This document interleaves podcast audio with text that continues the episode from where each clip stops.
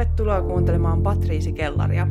Patriisi Kellari on musiikkipodcast, jossa me keskitytään musiikkimaailman aiheisiin, uutuusbiiseihin ja ajankohtaisiin tapahtumiin.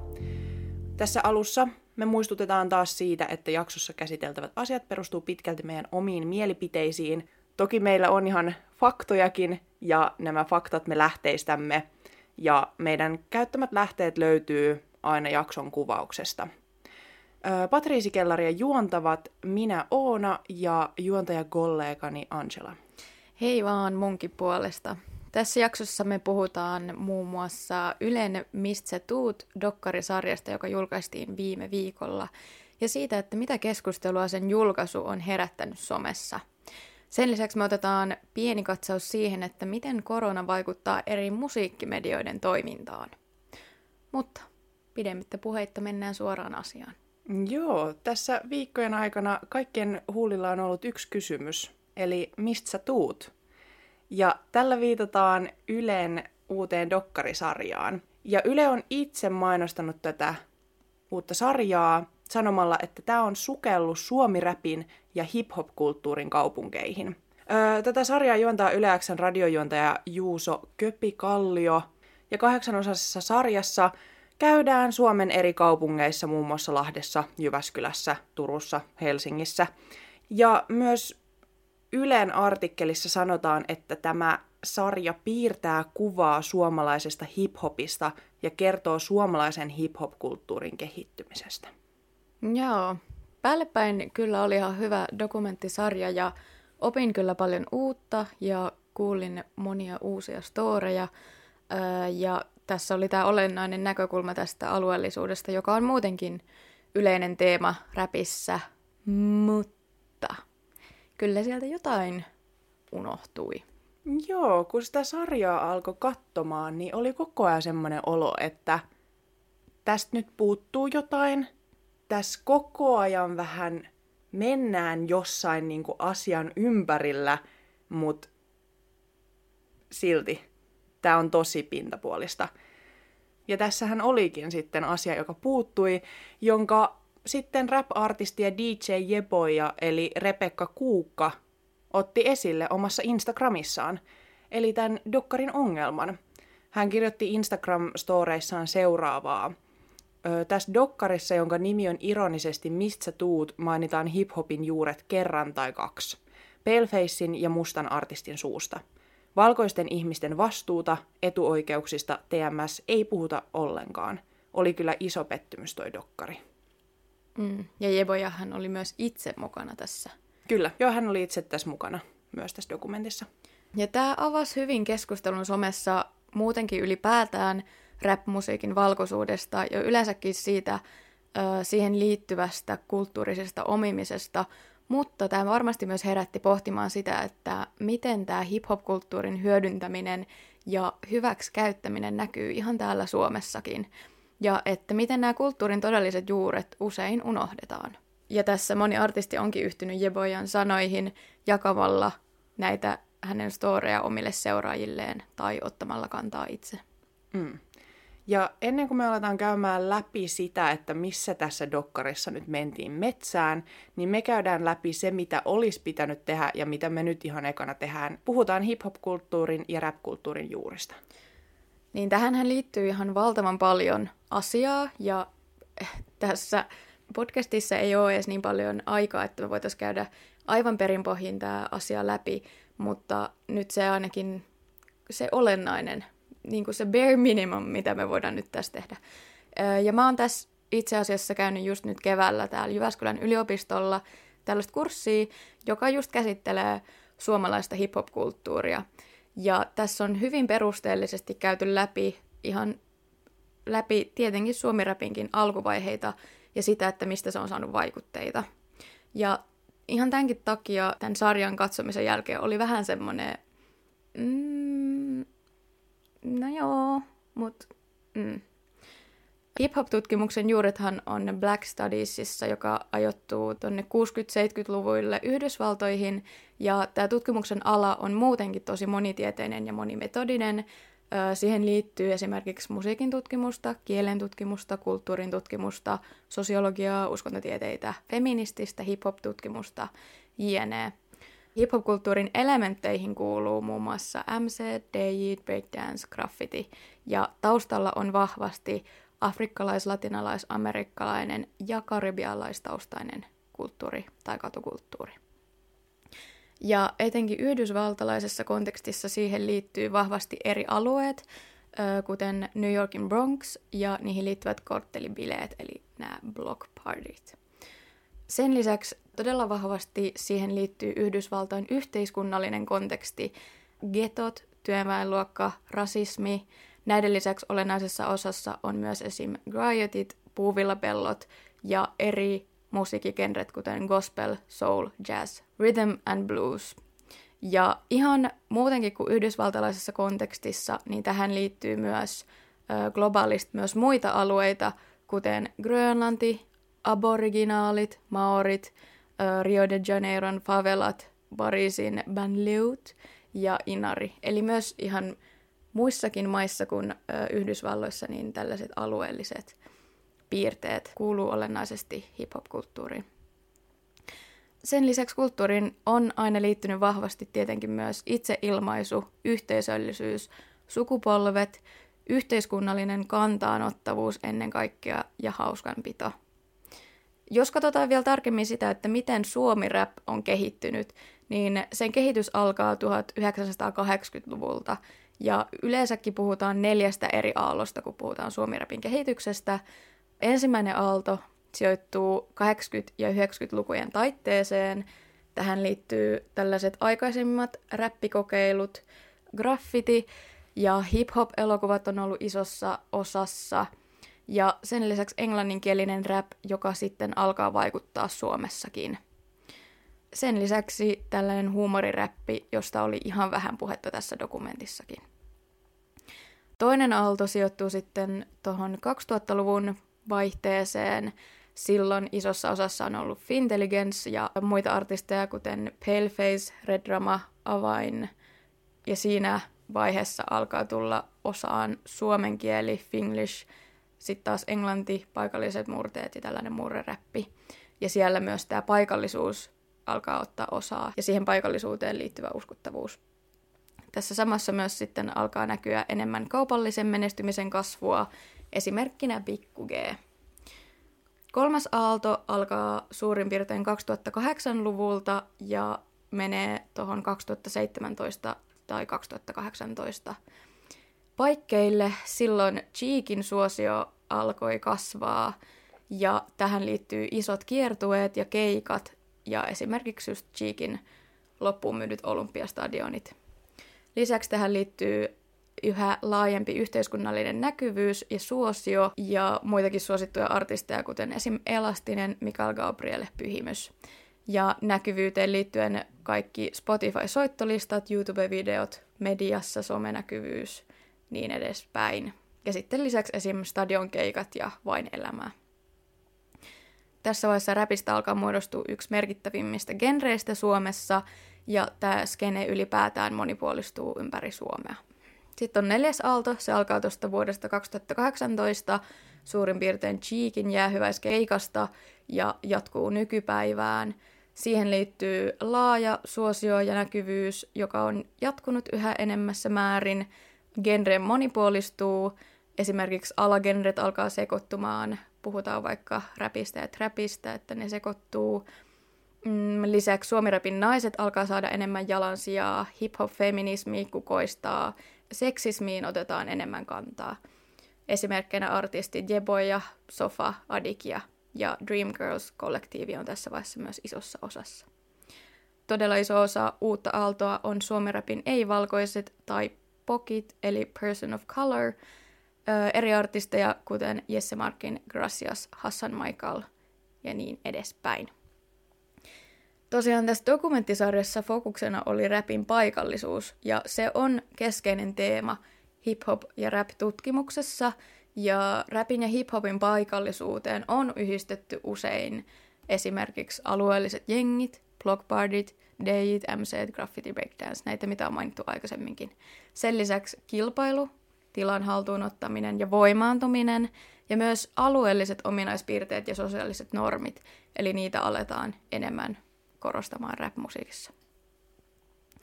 Mutta ihan kaiken kaikkiaan tämä alueellisuustekijä on ollut olennainen osa siinä, että miten rakennetaan sitä autenttisuutta räpissä. Ja mä oonkin oppinut tämän kurssin kautta, että se on hip-hop-kulttuurin yksi tärkeimmistä arvoista ja ideologioista. Ja rap-artisteihin kohdistuukin tämmöisiä erilaisia autenttisuusvaatimuksia usein, liittyen esimerkiksi rap-musiikin historian ja tyylin tuntemukseen, yksilölliseen ilmaisuun ja tällaiseen tarinankerrontaan ja myös ihan oman kotiseudun esiin tuomiseen ja sen korostamiseen.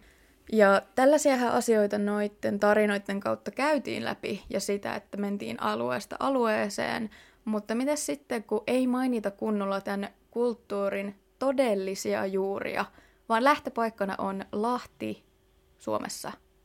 Että lähtöpistehän olisi pitänyt olla tämä hip-hop-kulttuuri ja sen oikeat juuret, jonka kautta sitten siirrytään siihen, että miten kulttuuri on rantautunut Suomeen ja lähtenyt kehittymään siitä alueellisesti. Gracias sanoo todella hyvin siinä sarjassa, ja se on keskellä sitä sarjaa. Onko se, onko se keskellä, vaikka se jopa viimeisessä jaksossa? Se on jaksossa? viimeisessä jaksossa. Joo, että ihmiset ajattelee, että suomi-rap on niin kuin, oma asiansa, mutta se on vaan lainakulttuuria loppujen lopuksi. Ja tämä lause on sen sarjan viimeisessä jaksossa. Ja nyt jos me palataankin tähän Missä tuut-sarjaan ja tarkastellaan sitä näiden juurien ja lähtökohtien kautta, niin näyttää aika heikolta tämä sarjan anti. Ja tälleen alalla olevana ja ehkä myös ilmankin ymmärtää sitä, että dokkareita, kun dokkareita tehdään, niin niihin valitaan ja rajataan näkökulma.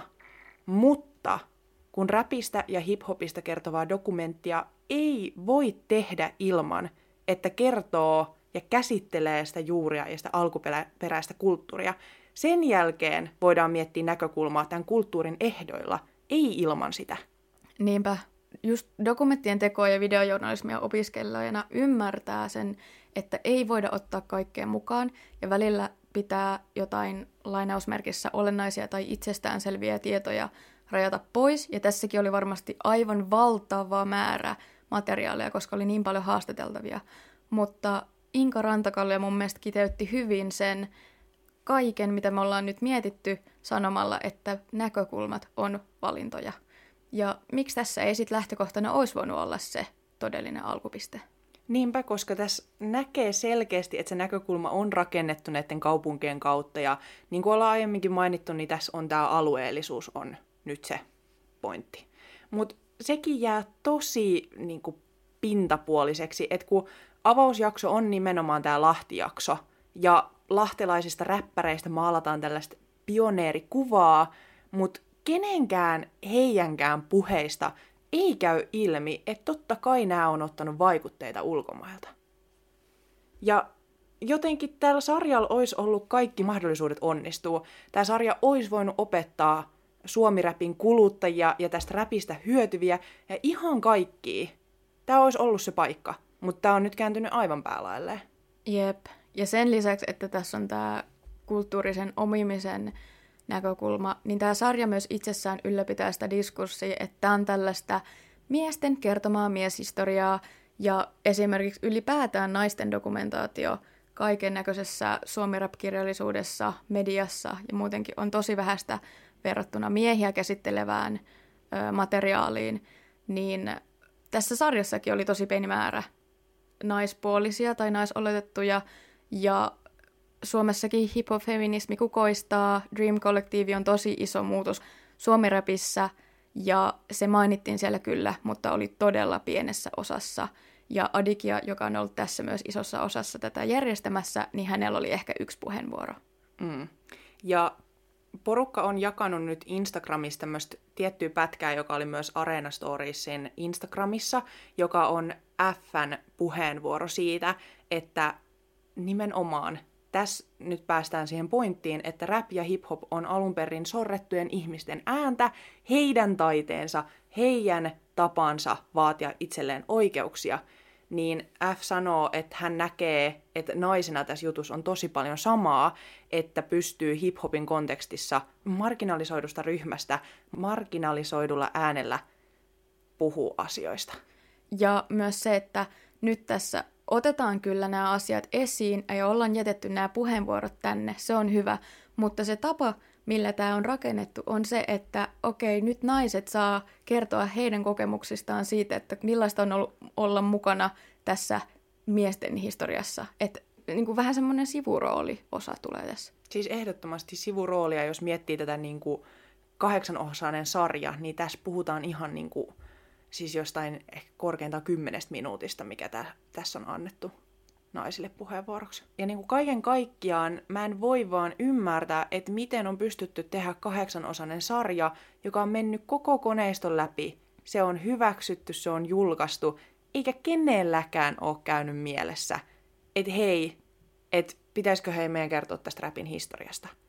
Tämä sarja vaan ylläpitää valkoista ylivaltaa ja miespainotteisuutta. Tämä ei tartu yhteiskunnalliseen keskusteluun eikä puhu mustien kulttuurista. Mutta mutta nämä kaikki valkoiset artistit vaan hyötyy siitä, mutta ne ei sano mitään. Nimenomaan. Ja nyt olisi ollut paikka antaa ääni muillekin. Niinpä, koska sitten kun alkaa menee tarkemmin tähän ö, näihin jaksoihin ja siitä, että mitä nämä artistit sanoo, niin sieltä pomppas pari kohtaa esiin. E- esimerkiksi Cheek puhuu JVGn noususta ja hän sanoo, että et silloin kelattiin, että lätkä ja rap ei kuulu yhteen, että Cheek ja kumppanit oli Ysärillä räpännyt ihan eri asioista. Niin olisiko tätäkin voinut tuoda esille, että okei, hei, mitä silloin Ysärillä sit räpättiin, ja miksi tämä nyt tuntuu vähän oudolta, että jos lätkä yhdistetään räppiin. Sitten sen lisäksi Cheek pohtii sitä, että kuinka uudet tekijät on tullut sanomaan, että he haluaa nyt tienaa räpillä miljoonia, ja Cheek haluaa muistuttaa sarjassa, että he petas tämän mahdollisuuden näille nykyisille tekijöille. Niin hei, haloo, kuka petas tämän teille? Mm. Ja miten te valkoisina siis oletettuina heteromiehinä pystytte tienaamaan täällä miljoonia, että tiedostakaa teidän etuoikeutenne. Ja mä mietin myös sitä, että miten kukaan ei ole mukaan maininnut ulkomaisista vaikutteista. M- tai että jos on, niin miksi ne on leikattu pois, koska kyllä se on fakta, että ne vaikutteet on tullut ulkomailta – puhutaan sitten muodista, puhutaan musiikista, puhutaan tanssilajeista, niin kuin graffiti, kaikki, Sit... niin tämä on vaan jätetty kokonaan. Ei, niin kuin, siis... Niin, tässä on siis tyyliin sata, sata tekijää haastateltu tähän. Ja jotenkin näistä, tämän sarjan kautta, niin näistä suomirapin tekijöistä vaan tulee semmoinen ehkä oppimaton ja tietämätön kuva, koska mua jotenkin jäi mietityttää myös se, kun tässä viimeisessä lähiörakkautta-jaksossa öö, nämä suomirapin tekijät puhuu siitä, kuinka piti olla tietynlaiset vaatteet, ja oikeasti porukan silmät alkaa loistaa siinä, kun ne alkaa luettelee, että miten piti olla bageimmät housut ja durak päässä, niin kukaan ei sitten kuitenkaan tuo esille, että nämäkin kuuluu mustien tyyliin ja pukeutumiseen. Että esim. Durak on huivimainen vaatekappale, jolla mustat miehet on pitänyt niiden hiuksia kiinni tai kampauksia kiinni. Niin tässä vaan jotenkin korostuu just nimenomaan se, että kuinka kulttuurista otetaan vaan parhaat päältä, eikä viittitä opiskella tai selvittää näitä asioita tai niiden alkuperää. Ja sitten lisäksi, nyt kun ollaan puhuttu tästä viimeisestä jaksosta, eli tästä lähiörakkautta-jaksosta, niin haluaisin myös tarttua tähän sisällön kuvaukseen, koska, ää, tässä jakson, koska tässä jakson kuvauksessa mainitaan, että lähiöillä on ollut aina vahva jalansija Suomiräpissä. Kuinka kettopaikka Vuosaari oikein olikaan? Niin, no ihan ensinnäkin, että Suomessa ei ole gettoja, mutta siis... Niin. niin kun... Ja eikö toi kysymys kysytä vielä nimenomaan Kledokselta. Ja Kledos on, että ei Vuosaari ole mikään getto. Mm. Hän niinku ihan siis, tämä on tyyli eka kysymys, joka häneltä kysytään, että millaista siellä oli elää. Ja sitten Kledos on silleen, että no ei se kyllä ollut getto. No, mutta jotta ei puhuta pelkkää paskaa tästä, niin mietitään, että mitä ehkä olisi pitänyt tehdä toisin tai mitä tästä voidaan edes oppia. Jep, koska tämä dokumenttisarja on nyt tehty, ja tästä on myös tärkeää oppia paljon. Ensinnäkin haluan tuoda esille, että valkoisten ihmisten vastuulla on puhua rakenteellisesta rasismista ja murtaa sitä. Sitten tässä sarjassa oli se paikka, josta sanoinkin aikaisemmin, että on se paikka, jossa valkoisten, siis miesten, olisi pitänyt kertoa omasta vastuustaan, omasta etuoikeudesta ja siitä, että he on ottanut mustien kulttuurin ja tehneet siitä lainakulttuurin. Tämä on niinku rule number one just hiphopissa ja räpissä, että on tärkeää opiskella historiaa ja tietää juuret, niin se olisi ollut ihan eka juttu, mikä olisi pitänyt tehdä ja mikä pitää tehdä. Niin, se, että tiedostetaan se etuoikeus, se asema, ne lähtökohdat ja kunnioitetaan niitä. Ja sen lisäksi mietitään, että miten itse hyötyy ja käyttää sitä kulttuuria, miten mä voin itse kunnioittaa ja arvostaa sitä.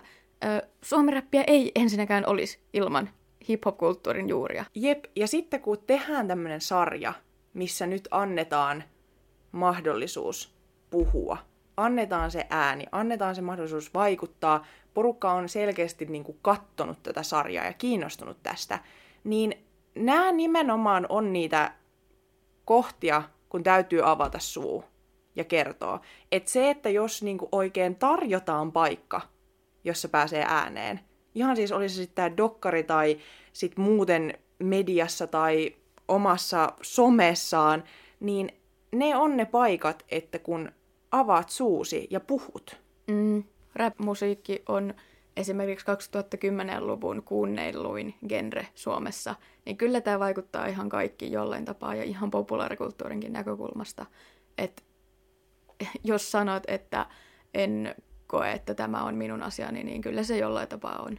Mm, kyllä. Siinä, siinä sarjassa oli myös tosi paljon sellaista, että, että uudet tekijät oli silleen, että no, et ei musta edes tunnu, että, että mä teen räppiä tai että on muuttunut niin paljon ja tämä koko ajan just sulautuu, miten säkin tässä sanoit aikaisemmin, niin ei se tarkoita sitä, että pystyisi jotenkin pesemään kädet siitä, että ei tämä enää ole sellaista kuin tämä oli silloin joskus. Niin mm. ei se ole mikään perustelu millekään. Mutta kun ollaan puhuttu tästä valkoisten ihmisten vastuusta, niin sitten kuitenkin ne, jotka ottaa tämän asian nyt puheeksi tämän sarjan julkaisun jälkeen ja myös siinä sarjassa, ovat just Jeboja ja Kraasias, eli ruskeat tekijät. Niin miksi? Miksi kukaan valkoinen ei sano mitään, kun se on valkoisten tehtävä? Ja miksi sen keskustelun pitää lähteä ruskealta tai mustalta, kun ei sen kuulu? Tähän liittyy varmasti sekin, että se, mitä kysytään ruskealta tekijältä usein esimerkiksi haastattelussa tai mediassa, vs. se, mitä kysytään valkoisilta, on aika eri ja usein he joutuu vastaamaan niihin kysymyksiin just, että miltä tuntuu olla vähemmistössä, miltä tuntuu olla ruskea tekijä. Niin mitä se kertoo myös, no ensinnäkin tämän dokkarin tekijöistä, ylipäätään yhteiskunnasta ja mediasta, että se asia kysytään heiltä ja sitä ei oteta esiin valkoisilta tekijöiltä. Niinpä. Minkä takia heiltä ei kysytä, että minkälaista on hyötyä muiden kulttuurista? Siis nimenomaan, kun se pitäisi kysyä niiltä valkoisilta, että hei, miten muuten tämä rasismi, että miten sä niinku teet tätä rasismin vastaista työtä tässä samalla, kun sä tienaat tällä, tai miten hei tämä BLM. Eikä silleen, että no joo, hei, että sä oot muuten tota musta räppäri, niin hei, mites, mites tämä rasismi? Niin. Ja mitä se kertoo kaikista, että Jeboja on just se, joka ottaa tämän aiheen esille, vaikka oli itsekin mukana tässä sarjassa. Miksei kukaan muu avaa suutaan? Ja vielä sekin, että muiden on niin helppo ratsastaa vaan siinä samassa reppuselässä, sit kun joku muu on tehnyt aloitteen. Ehkä pitäisi miettiä vähän pidemmälle, että miten heitä asia koskee mua, millä tavalla mä voisin ottaa tähän osaa, mitä sanottavaa mulla voisi olla tässä. Jos sä oot valmis komppaamaan sitä sillä, että sä jaat sen IGCen ja oot, että hei, hyviä pointteja on samaa mieltä, no mitä sä voisit itse sanoa siihen? Sano, että sä oot samaa mieltä, äläkä vaan, että menkää kattoo. Ei vaadi hirveästi ponnisteluita tai aivotyötä tai asian sisäistämistä, että sanot, että menkää katsoa jonkun IG-story. Niinpä, koska silloin sä siirrät ne sun omat fanit ja kaikki, jotka seuraa sua, niin sä siirrät ne toiselle tilille ja sä siirrät sen vastuun silloin pois itseltäs. Koska Jeboja on tehnyt tässä sen työn muiden puolesta. Ja sitten nämä valkoiset artistit tulee ja repostaa just valmiin storin, tägää Jebojan siihen ja voi huokasta sen jälkeen helpotuksesta – mitä yksikään näistä on oikeasti sanonut omalla suullaan, ja miksi nämä ei sano ennenkö Jeboja on ehtinyt sanoa jotain. Niin, että kai kai jokaisella on joku mielipide, minkä takia sitä ei toisi esiin. Jos sä oot valmis puolustaa tai jos haluat puolustaa tätä asiaa, niin miksi et sä sanoisi sen puolesta jotain? Mm. Ja tästä päästään vielä tarkemmin siihen, että kuka puhuu ja kenelle annetaan tila puhua, kun on tällaiset aiheet kyseessä. Öö, nyt siirrytään vähän aiheesta jo pois, mutta esimerkiksi maustetyttöjen Emma Gaala-skandaalin aikana käytiin tätä samaa keskustelua siitä, että miten asioista puhutaan, ketkä puhuu, ja silloin kritiikin kohteeksi joutui esimerkiksi Maria Veitola ja Musa vai Business podcast, jossa oli ö, tämän aiheen tiimoilta pöydän ääreen kokoontunut joukko valkoisia puhumaan tästä aiheesta ja esimerkiksi N-sanan käytöstä musiikissa. Ja tämä sama asia tuppaa toistuu, ja nyt me ollaan kiinnitetty huomiota siihen, että Radio Helsinki tulee maanantaina käsittelemään tätä samaa aihetta, eli siis mitä nytkin ollaan käsitelty tässä, eli räpskeneen liittyvää aihetta, myös Musa vai Business jaksossa, ja tässä keskustelemassa on koko Hubara ja muuan Mikko Pyhimys Kuoppala. Ja tämän ainakin Musa vai Business on nyt mainostanut tätä uusinta jaksoaan otsikolla Onko Suomi Rap myrkyllistä ja syrjivää? Ja mielenkiintoiset haastateltava valinnat ensinnäkin koko Hubara on kertonut Instagramissa myös, että hän ja Pyhimys on jollain tapaa vanhoja koulututtuja, että interesting. Mutta miksi me otetaan tämä aihe nyt esiin ja tartutaan Pyhimykseen, on se, että Jeboja on tässä kaiken keskellä nostanut myös Pyhimyksen ongelmallisuuden esiin. Joo, Pyhimys on ollut aika usein otsikoissa ongelmallisuuksiensa takia, ja tällä kertaa asia koskee hänen rasistisia sanoituksiaan, että Jeboja nosti storiin sanoitukset, joissa Pyhimys käyttää N-sanaa. Ja Pyhimys on artisti, joka on tällä kotimaisella mediakentällä niin saanut tosi paljon tilaa ja saa edelleen, ja pääsee usein kommentoimaan erilaisia asioita. Esim. just tämä aiemmin, aiemmin mainittu Maustetytöt ja Emma Kaalakeissi. Ja silti näin näkyvä ja näin vaikutusvaltainen artisti on ongelmallinen sanoitustensa, mutta myös sanomistensa takia. Ja voidaankin tässä nyt siis puhua siitä, että, että tila annetaan väärälle henkilölle, jos tämä henkilö ei nosta epäkohtia esiin. Mutta hyvä juttu oli se, että tämä Jebojan IG-story-nosto ei jäänyt pyhimykseltä huomaamatta. Niin, koska Pyhimys julkaisi keskiviikkona nettisivuillaan kannanoton, esseen, analyysi, tekstin tähän aiheeseen liittyen. Ja tämä teksti oli tosiaan äh, noin 12 000 merkkiä pitkä. Eli tähän tosiaan mahtuu sitten kaikenlaista asiaa. Ja tämän tekstin otsikko oli Ongelmallisen artistin ongelma. Ensinnäkin mun eka reaktio oli, että, että emme ihan oikeasti, mä en vaan jaksa. Mutta koska on pakko jaksaa, niin äh, tämä ei mun mielestä ollut anteeksi pyyntö, vaan enemmän selittelyä ja perustelua ja jotain lätinää, joka olisi tässä vaiheessa pitänyt jättää pois. Mun mielestä anteeksi pyyntö on puhtaimmillaan silloin, kun sitä ei tarvitse selitellä tai kunnioitetaan sitä, että joku on tuonut epäkohdan esiin tai että on tullut loukatuksi. Ja tämä sama on nähty pyhimykseltä jo aikaisemminkin, sen takia turhautuminen, kun hän joutuu kohun keskelle tai tulee kohu, niin sit aletaan selittelemään todella yliampuvasti ja läpikotaisin auki tämä asia, jottei varmana jää millekään spekulaatiolle tai kritiikille paikkaa, ja eniten vituttaakin suoraan sanottuna se, että pyhimys on todella huono ottamaan kritiikkiä vastaan. Tämä on nähty esim. hänen suhteestaan mediaan ja musiikkikriitikoihin. Viime albumilla oli ihan kokonainen biisi omistettu musiikkikriitikoille, joten tämä aihe siitäkin kautta osuu johonkin hermoon. Mutta myös se, että itse reflektiota on hyvä tehdä ilmankin, että joku callauttaa. Ja anteeksi voi pyytää muutenkin kuin vasta sitten, kun joutuu kohun keskelle. Nimenomaan. Ja myös se, että Pyhimys aloittaa tämän hänen koko tekstinsä kertomalla, että moi mä oon Mikko ja en mikään hahmo, esim. Pyhimys tai en ole osa Teflon Brothersia tai mikään muukaan fiktiivinen hahmo. Mutta me kuitenkin täällä podcastissa ei voida alkaa ruotimaan kenenkään yksittäisen ihmisen sanoja, vaan me nyt käsitellään tässä artistipyhimyksen tekstiä. Ja on samaa mieltä, että kiteytettynä tämä ei ollut anteeksipyyntö, vaan nelisivuinen käsienpesu. Öö, tästä olisi upeaa tehdä diskurssianalyysiä siitä, että minkälaisia vaikuttamisen keinoja täällä on käytetty, et, ja kaikki sanavalinnat ja lukijan puhutteleminen, uhriutuminen, selittely, se miten pyritään vetoamaan ihmisen tunteisiin ja samalla ehkä oletetaan, että tällaisilla perusteluilla just saa pestyä kädet tästä tilanteesta – mutta me ei käydä tätä niin läpi tarkasti, koska me ensinnäkin tuhlattaisiin meidän omaa aikaamme ja teidän kuuntelijoiden aikaa.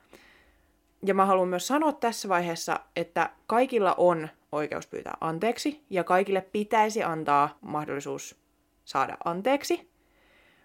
Mutta kyllä se anteeksi pyyntö pitäisi tehdä ihan kunnolla. Niin, se tapa millä pyytää anteeksi.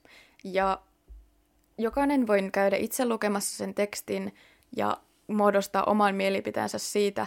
Nämä on meidän mielipiteitä, mutta jotta saa edes jonkinlaisen kuvan siitä, että minkälaisesta kielellä leikittelystä nytten puhutaan, niin otetaan yksi esimerkkilause tästä tekstistä. Se menee näin. Eriävät näkemykset siitä, miten asioita tulisi esittää, ovat kommunikaation kehittymisen kannalta elintärkeitä, sillä vain konfliktin kautta teesistä ja antiteesistä muodostuu synteesi. Niin käytännössähän tässä ei sanota yhtään mitään, mutta kyllähän se tuommoisen normilukijan korvaan kuulostaa varmasti hienolta ja vaikuttavalta. Mutta et ihan oikeasti älä jaksa. Jep, ja tämä vaan antaa mun mielestä sellaisen kuvan, että kun pyhimys käyttää tällaisia upeita termejä ja rakentaa tämmöisiä lauseita, että se vaan korostaa sitä, että se pitää sen faneja ihan vittun tyhminä. Se ensinnäkin väsyttää lukijan ja yrittää siellä vannoa, että on oikeasti sydämellinen ihminen, että kysykää vaikka mun kavereilta. Niin e, ei sillä tavalla ensinnäkään pyydetä anteeksi. Eikä sillä tavalla tuoda mitään asiaa esille, että käytetään jotain antiteesejä ja synteesejä. Niin kuin mm. ei ker- sano se asia.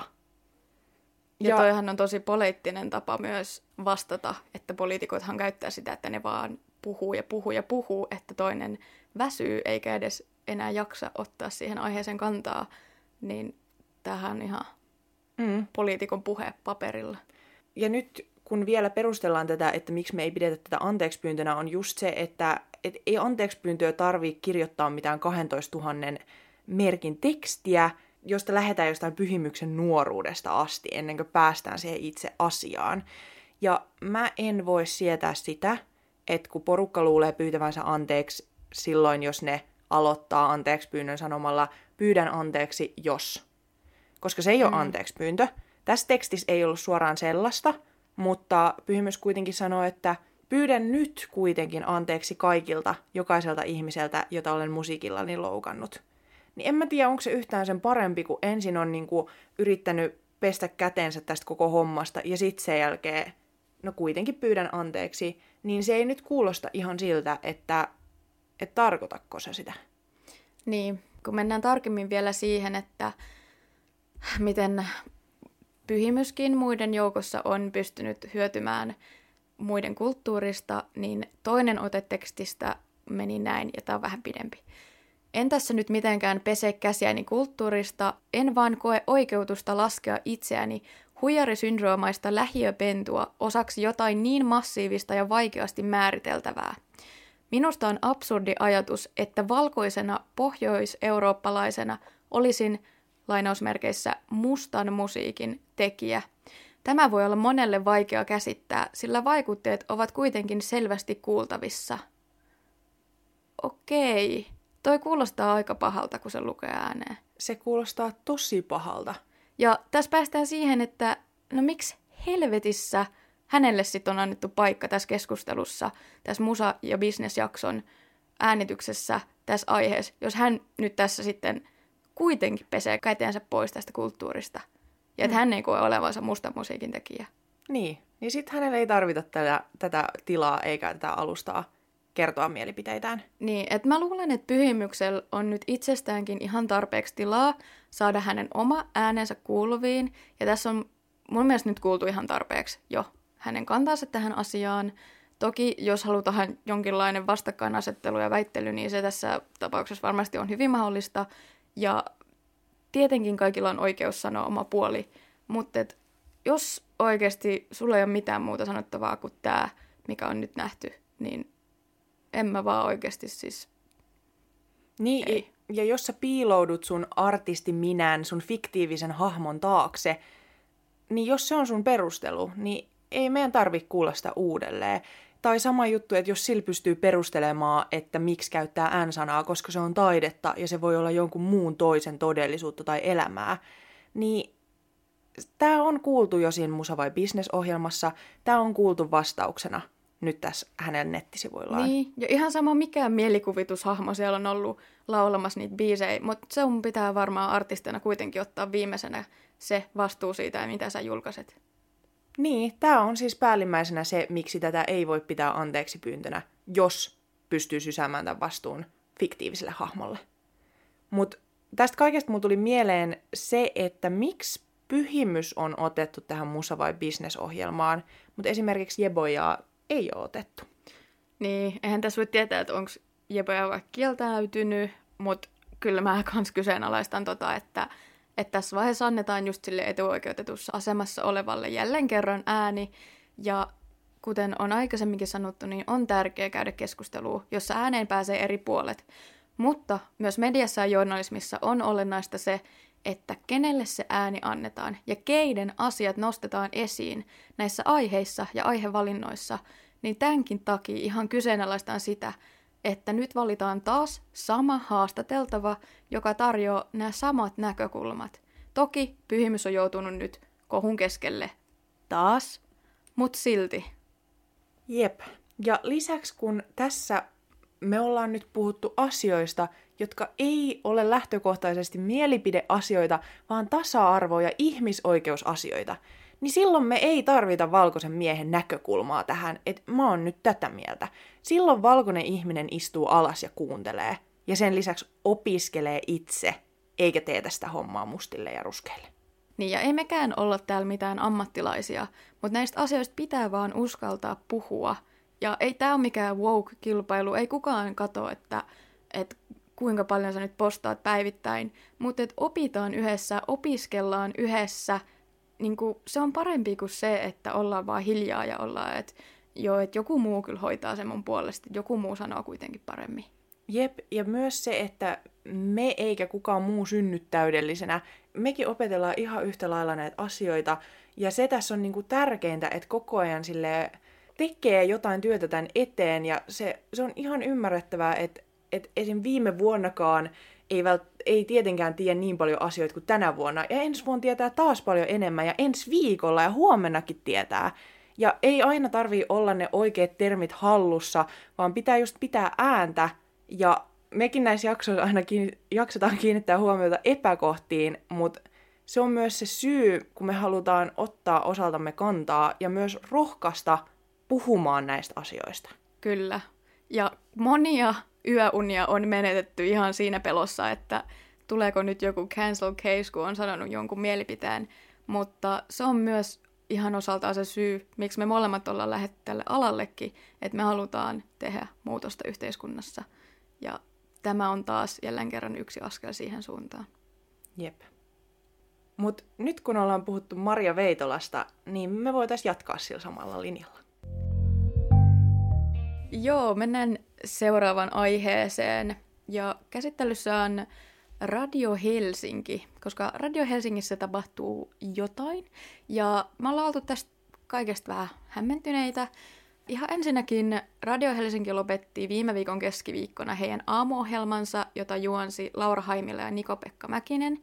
Ja olin ymmärtänyt, että tämä oli hyvin suosittu aamuohjelma ja he olivat hyvin pidettyjä aamujuontajia. Mm, Radio Helsinki ei itse postannut tästä mitään, en ainakaan itse nähnyt missään Instagramissa tai missään, mutta tämän uutisen mä näin ensimmäisen kerran Laura Haimilan somesta ja myös kuuntelin näitä viimeisiä lähetyksiä. Sieltä he saivat paljon kannustusta ja kiitosta aamuohjelmasta. Ja siinä me sitten Oonan kanssa ihmeteltiin, että mitä hän nyt tapahtuu, kun aamuohjelma noin vaan lopetetaan. Mm, viime viikon torstaina sitten Radio Helsingin Instagramissa julkaistiin postaus, ei varsinaisesti tästä ohjelman lopettamisesta, vaan tämä oli tämmöinen oikaisu lainausmerkeissä iltapäivälehtien lööpeistä, koska myös iltapäivälehdet on tarttunut näihin muutoksiin. Esimerkiksi Iltalehti on otsikoinut asiasta näin, että iso myllerys Radio Helsingissä. Maria Veitola on johtajan pestistä sivussa ja aamujuontajat pihalle. No Iltasanomat. Radio Helsinki ajautui vaikeuksiin. Maria Veitola laitettiin sivuun ja aamujuontajat saivat lähtöpassit. Et onhan nuo otsikot aika tommosia sensaatiomaisia, mutta kun mennään itse juttuun, niin otetaan muutama ote. Ilta-Sanomien jutussa on sanottu näin, että Radio Helsingin aamuohjelma lopettaa koronavirusepidemiasta johtuvien talousvaikeuksien vuoksi. Juontaja ja toimittaja Maria Veitola on Radio Helsingin sisältöjohtaja, mutta hän on ollut sivussa tehtävistään viime keväästä alkaen. Sitten päästään suoraan sitaattiin. Radio Helsingissä on sopeuduttu muuttuneeseen taloustilanteeseen ja tästä vastaa toimitusjohtaja. Oma työni on myös siksi tauolla. Veitola kommentoi Iltasanomille tekstiviestitse. Mm, Okei. Okay. Näin on sanottu haastattelussa. Palataan Radio Helsingin instapostaukseen, jossa sanotaan sitten taas näin. Maria Veitola ja hänen näkemyksensä ovat Radio Helsingille erittäin arvokkaita. Maria ei ole jäänyt pois, eikä häntä ole siirretty sivuun toisin kuin lööpeissä on kirjoitettu. Koko toimintaamme on mukautettu olosuhteiden puitteissa ja se on koskenut meitä kaikkia täällä radion tiimissä. Öö, siis... Siis tää nyt särähti kyllä todella pahasti korvaan. Ensinnäkin just tää iltapäivälehtien mustamaalaaminen ja just tää lyöpeissä sanotaan tällaista, mutta me nyt tuodaan asioiden oikea laita esiin. Niin mikä on tää oikea laita, kun iltapäivälehdet on uutisoinut ja käyttänyt sitaatteja, joita he, heille on kommentoitu asiasta, niin silloin kyllä nyt Herra Jumala, mediat uutisoi siitä, mikä on totta, eikä ne nyt keksinyt mitään päästä. Mm. Ja myös se, että, että toivoisin, että Maria Veitolalla olisi niin kuin toimittajana ihan silleen käsitys siitä, että miten iltapäivälehdet ihan siinä kuin mikä tahansa muukin media toimii. Ja ehkä sitten ei kannata laittaa tekstiviestillä jotain, jos ei niinku viitti sitten paremmin kommentoida, niin sitten varmaan tulee tällaista. Niin, ensinnäkin se tapa, millä mediasta puhutaan somessa, raivostuttaa. Ja toisekseen, jos sinulta pyydetään kommenttia, niin pitäisikö tarkistaa sitten, että se kommentti on sellainen, että siitä ei voi vetää vääriä johtopäätöksiä. Toisekseen, jos on virheellisesti kirjoitettu, niin kannattaisiko pyytää sitten ehkä oikaisua, koska kummassakaan näissä artikkelissa ei ainakaan ollut mitään korjauksia merkattu loppuun. Niin vähän mietin, että mitä tässä nyt on tapahtunut, mutta oli itse asiaakin tässä ihan aiheen tiimoilta, että miksi täällä on nyt myös tapahtunut näitä muutoksia ihan oikeasti. Niin Radio Helsingin yhteistyökumppaneihin kuuluu esim. festivaalit, keikkapaikat, kulttuuri- ja taidealan toimijat ja erilaiset tapahtumat. Eli kaikki ne, mitkä on kärsinyt koronasta kaikista pahiten. Ja koska kaikki tilaisuudet, tapahtumat, kaikki on peruttu, niin silloin myös ei ole ollut varaa mainostaa ja siksi mainostulot on jäänyt saamatta ja sisältöyhteistyö tekemättä. Eli sen takia on osaltaan voitu ajautua vaikeuksiin ja joutunut muokkaamaan toimintaa, mutta myös sen lisäksi, että mainostulot on pienempiä, niin ihan radion kuuntelutottumuksetkin on muuttunut koronan aikana. Tähän liittyy vahvasti se, että työmatkaliikenne on vähentynyt. Ihmiset ei kuuntele enää radiota, kun ne ajaa töihin, vaan on siirrytty koteihin. Jotkut ehkä kuuntelee kotona vielä radiota, mutta se on vähentynyt. Ja Finpanelilla on tämmöinen kansallinen radiotutkimus, ja sen tilastojen mukaan viime vuoteen verrattuna kaupallisten radiokanavien kuuntelu on jonkin verran vähentynyt, ja sitten taas Ylen kuuntelu on jonkin verran kasvanut. Ei puhuta nyt mistään maailmaa mullistavista luvuista. Mutta anyway, et myös tässä on tämäkin puoli, että sitten kun on ollut ensinnäkin mainostulot pienet, sen lisäksi kuuntelijakunta on ehkä siirtynyt muualle, niin on jouduttu tekemään muutoksia. Ja tämä on ehkä sellaiset asiat, mitä ei välttämättä mieti, kun puhutaan koronan vaikutuksista. Mm. Tämä on taas yksi todella harmillinen sivuvaikutus, joka tässä nyt näkyy. Ja on myös tosi harmillista, että radio, joka ei kuulu minkään suuren lafkan alle, niin sitten se ei selviä tämän, tai, tai joutuu jotenkin koko ajan pienentää sitä kapasiteettia, koska tämä koronan ja rajoitusten ja kaikki, kaikki tämä muutoksen paine on niin suuri. Mm. Mutta tässä voidaan myös miettiä sitä, että minkälaisia vaikutuksia sille voisi olla vielä muihinkin radioihin, että nyt tehdään radiokenttä on muuttunut ihan järkyttävän paljon viimeisen vuoden aikana. On tullut kaikki uusia kanavia ja kanavat on yhdistynyt ja niin edelleen, mutta et oliko esimerkiksi Bassoradiolla onni onnettomuudessa, kun Bauer osti ne just tässä koronan aikana, että olisi voinut olla sama meininki sielläkin. Jep, voi hyvin olla mahdollista, että tässä nyt tuli pelastus. Mutta tämän Radio Helsingin lisäksi niin me kuultiin muitakin huonoja lopettamispäätösuutisia, sillä musiikki- ja viihdesivusto tai media The Format lopetti. He ilmoitti siitä Instagramissaan, ja tässä syynä niin The Format kertoi, että ei tullut tarpeeksi rahoitusta tai resursseja, että he olisivat pystyneet jatkamaan toimintaa. Ja tämä The Format on siis sivusto, joka aloitti toimintansa viime vuonna, 2020, ja se tuotti sisältöä, joka käsitteli hip-hop-kulttuuria ja mustaa musiikkia. Tämä oli tämmöinen indie-yritys ja tässä oli noin 20 henkilöä, eli tosi pienellä porukalla on pyöritetty tätä. Ja ihan ei vuotta ehtinyt olla toiminnassa, koska The Format aloitti viime toukokuussa ja nyt eletään vasta maaliskuuta. Ja tämäkin on siis niinku todella harmillista kuulla ja en mä tiedä, onko ei ole olemassa mitään hyvää tai todella huonoa aikaa lopettaa mitään, mutta just tällaista sisältöä tarvittaisi ja tuntuu, että format otti niinku alusta asti jonkinlaista sellaista jalansijaa ja niinku en mä edes muistanut, että tämä on ollut alle vuoden toiminnassa. Niin. Et täällä on niinku ollut, The Format on esimerkiksi tuottanut kahdenlaista ohjelmaa, kun Kultapassokerho – teki samaa hommaa, mitä ne on aina tehnyt, eli henkilöhaastattelui suomalaisen räpin ja hiphopin kulttuurin tekijöistä. Ja sitten sen lisäksi oli The Source-ohjelma, jossa käsiteltiin aina jotain mustaan musiikkiin liittyvää aihetta ja yhtä yhteiskuntaan tai popkulttuuriin liittyvää aihetta. Ja esimerkiksi nyt The Format ilmoitti, että The Source ei jatka toiselle kaudelle, mutta Kultapassokerho luultavasti jatkaa sitten mm. jollain muulla alustalla. Ja myös se, että The Formatin nettisivuillakin lukee, että tätä on tehty rakkaudesta mustaan musiikkiin sekä hip-hoppiin ja popkulttuuriin. Niin siis toivois kyllä, että rahoitusta löytä, löytyisi tällaisille ja olisi enemmän tällaista niin kuin nimenomaan tämmöistä vähän indie-meininkiä ja sitten sillä, sillä, niin kuin, to, sillä palolla tehtäisiin niitä niin. hommia. Niin. Tämä on kyllä tosi vaikea aika kaikille. Oli aika raskas jakso. Oli raskas, mutta tärkeä jakso ja toivottavasti taas saatiin herätettyä ajatuksia. Jep. Ja jos oot edelleen kuulolla, niin kiitos todella paljon, että kuuntelit tämän jakson. Ja jos tällaiset aiheet kiinnostaa enemmänkin ja haluat pysyä kärryillä, että koska tulee uusi jakso tai mitä me muuten puuhataan, niin kannattaa ottaa meidät seurantaan Instagramissa nimimerkillä Patriisi Kellari ja seurata meitä täällä Spotifyssa. Se merkkaisi meille tosi paljon. Mutta uutena lisänä myös ollaan muuten TikTokissa. Niin ollaan. Koska me ollaan cool. Todella cool. Meikää sinne seuraava. Mutta ei, ei sen enempää.